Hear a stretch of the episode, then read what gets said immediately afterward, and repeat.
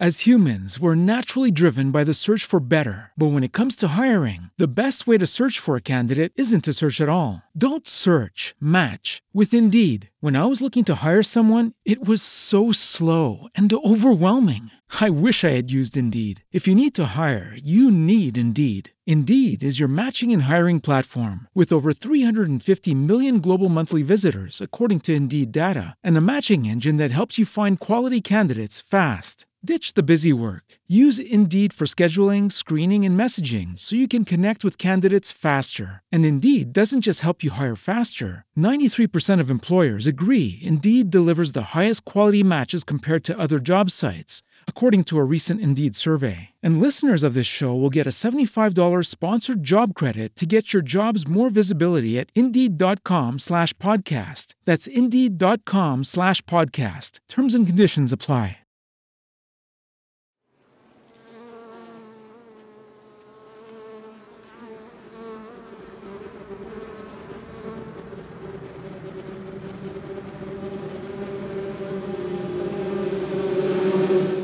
D'aria, una raccolta di voci, suoni, dissertazioni più o meno organizzati sull'aria. In onda Federica Giardini. L'aria. Per parlare dell'aria mi sono accesa una sigaretta e la prima cosa che penso sono queste scritte minacciose eh, con minacce di morte per chi fuma e mi fa pensare a questo regime differenziale eh, di imputazione, di responsabilità rispetto all'inquinamento. Per cui è più facile minacciare di morte chi fuma piuttosto che affrontare le lobby eh, delle industrie eh, che ancora hanno, funzionano con il carbone, eh, hanno energie fossili. Eh, questo è il primo pensiero e è un pensiero che condivido con chi dell'antropocene sottolinea come in realtà non siamo eh, tutti uguali nella forza che esercitiamo in questa distruzione e catastrofe del pianeta. Eh, ci sono differenze nella partecipazione a questo, quindi invocare l'umanità per questa colpevolizzazione come se fosse un soggetto unico, forse c'è da pensarci, eh? pensiamoci in comune sotto altri aspetti. Eh, sull'aria sicuramente il primo pensiero va alla filosofa con cui mi sono formata, Lucy Rigaray, che ha scritto un testo su Heidegger e l'ha intitolato L'oblio dell'aria eh, che risuona a tantissimi anni di distanza, il testo di Rigarai è degli anni 90, eh, pochi anni fa Giorgia Gamben ha scritto L'aperto eh, e l'aperto è di nuovo in riferimento a Heidegger questa caratteristica dell'umano come apertura nell'essere eh, Irigaray eh, ci dice che in realtà eh, nel, nel, pensiero dell'essere e della nostra compartecipazione all'essere, così come è pensato dalla filosofia, cui Heidegger partecipa, eh, si vuole esecutore della tradizione filosofica, ma in realtà è ancora preso in quella tradizione, Garay dice in realtà di questa matrice aperta eh, che ci permette di esserci, eh, sappiamo ben poco, perché viene sempre riempita, viene sempre irrigidita, non è aria, eh? non è eh, questa eh, caratteristica insieme invisibile e, e, iniziale di tutto che compare nel pensiero filosofico, è piuttosto un'apertura che è già irrigidita nei suoi contorni e soprattutto in ciò, in ciò a cui serve, eh, nella sua funzione. E pensavo che questo è comunque una, una cifra occidentale, perché se penso, se, se devo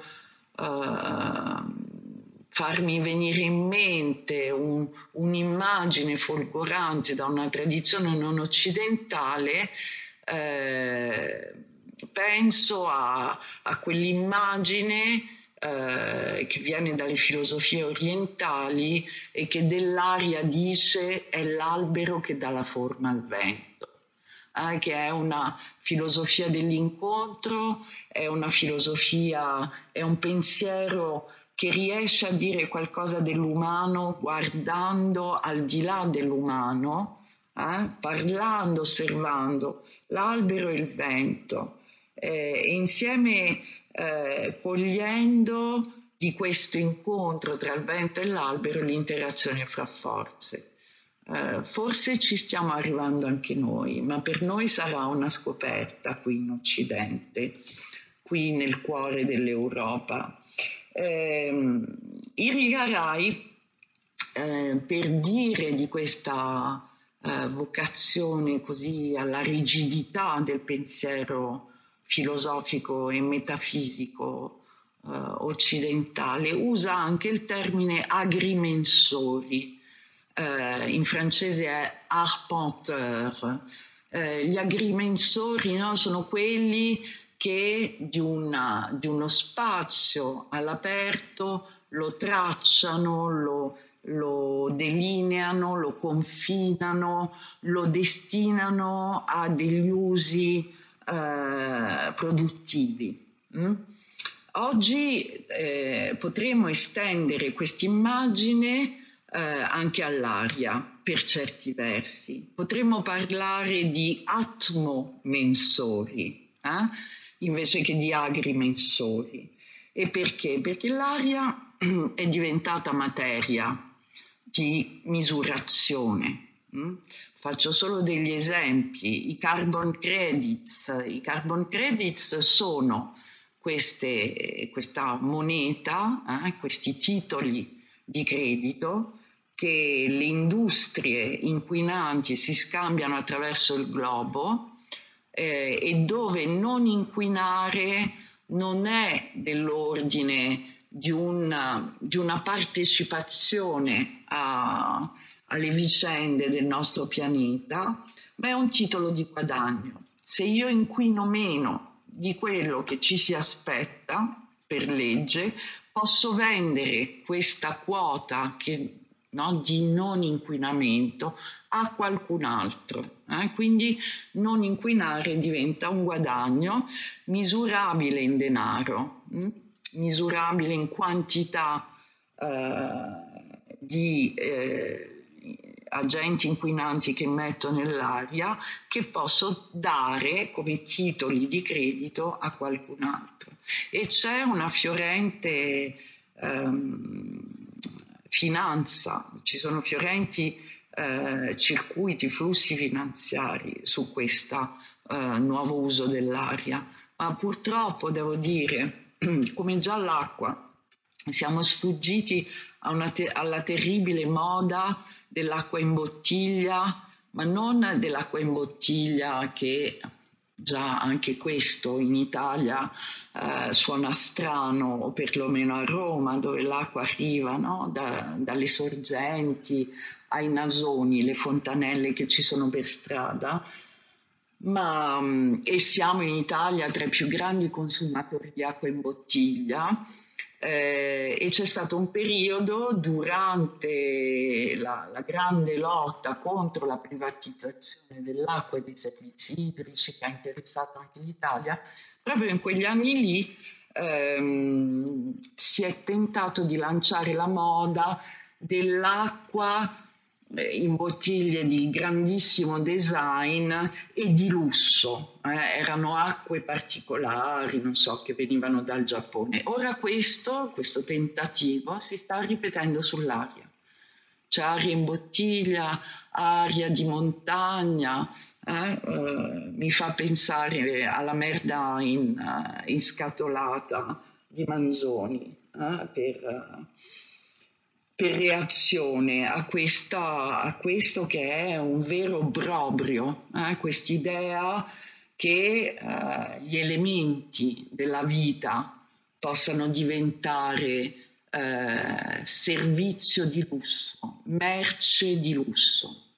E questo mi fa, mi fa pensare all'andamento di questo ordine capitalistico divoratore che funziona secondo una logica del supplemento. Ho un problema, la soluzione che trovo non è mai nel cambiare le condizioni che mi hanno portato a quel problema, ma nel trasformare il problema in un'occasione ulteriore di profitto.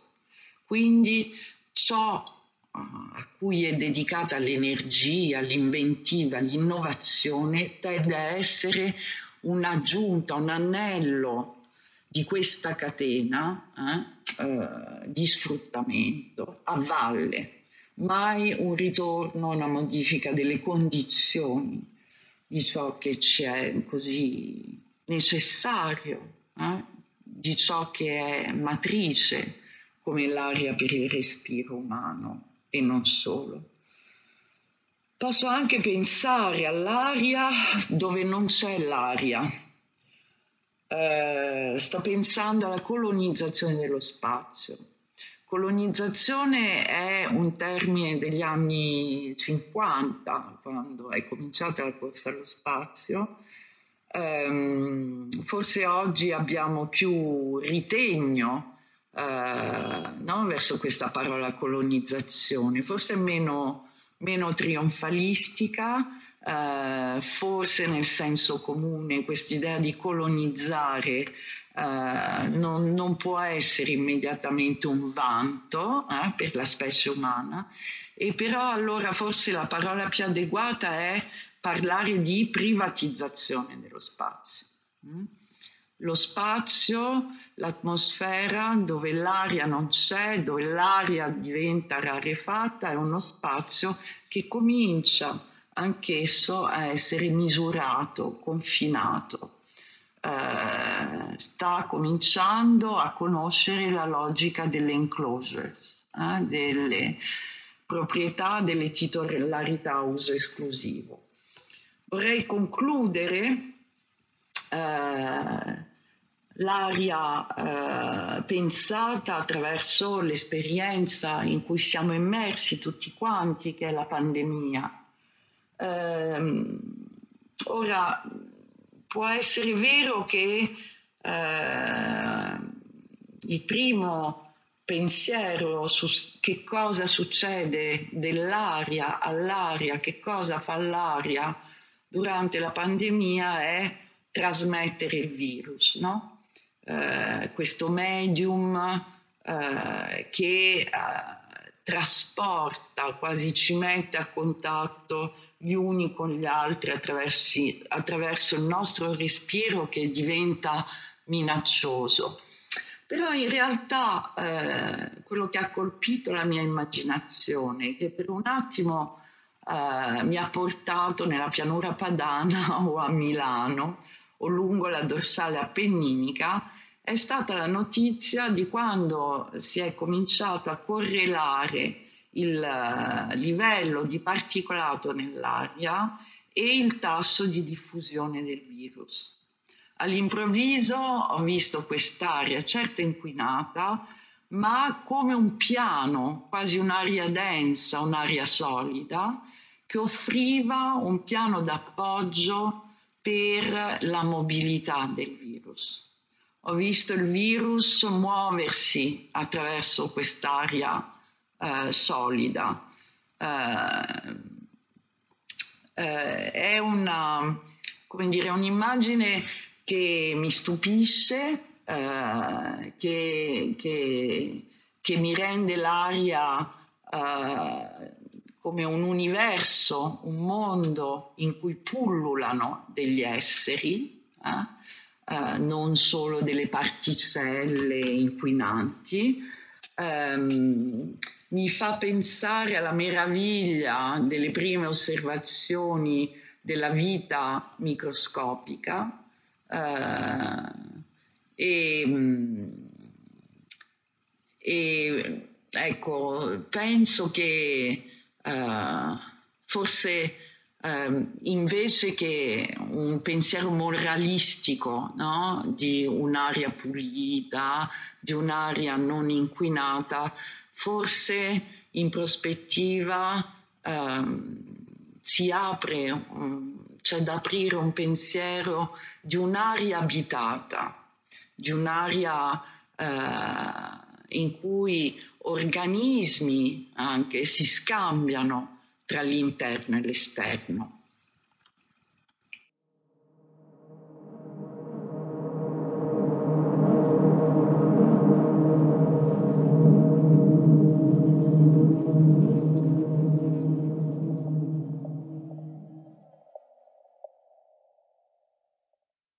As humans, we're naturally driven by the search for better. But when it comes to hiring, the best way to search for a candidate isn't to search at all. Don't search, match with Indeed. When I was looking to hire someone, it was so slow and overwhelming. I wish I had used Indeed. If you need to hire, you need Indeed. Indeed is your matching and hiring platform with over 350 million global monthly visitors, according to Indeed data, and a matching engine that helps you find quality candidates fast. Ditch the busy work. Use Indeed for scheduling, screening, and messaging so you can connect with candidates faster. And Indeed doesn't just help you hire faster. 93% of employers agree Indeed delivers the highest quality matches compared to other job sites, according to a recent Indeed survey. And listeners of this show will get a $75 sponsored job credit to get your jobs more visibility at Indeed.com slash podcast. That's Indeed.com slash podcast. Terms and conditions apply.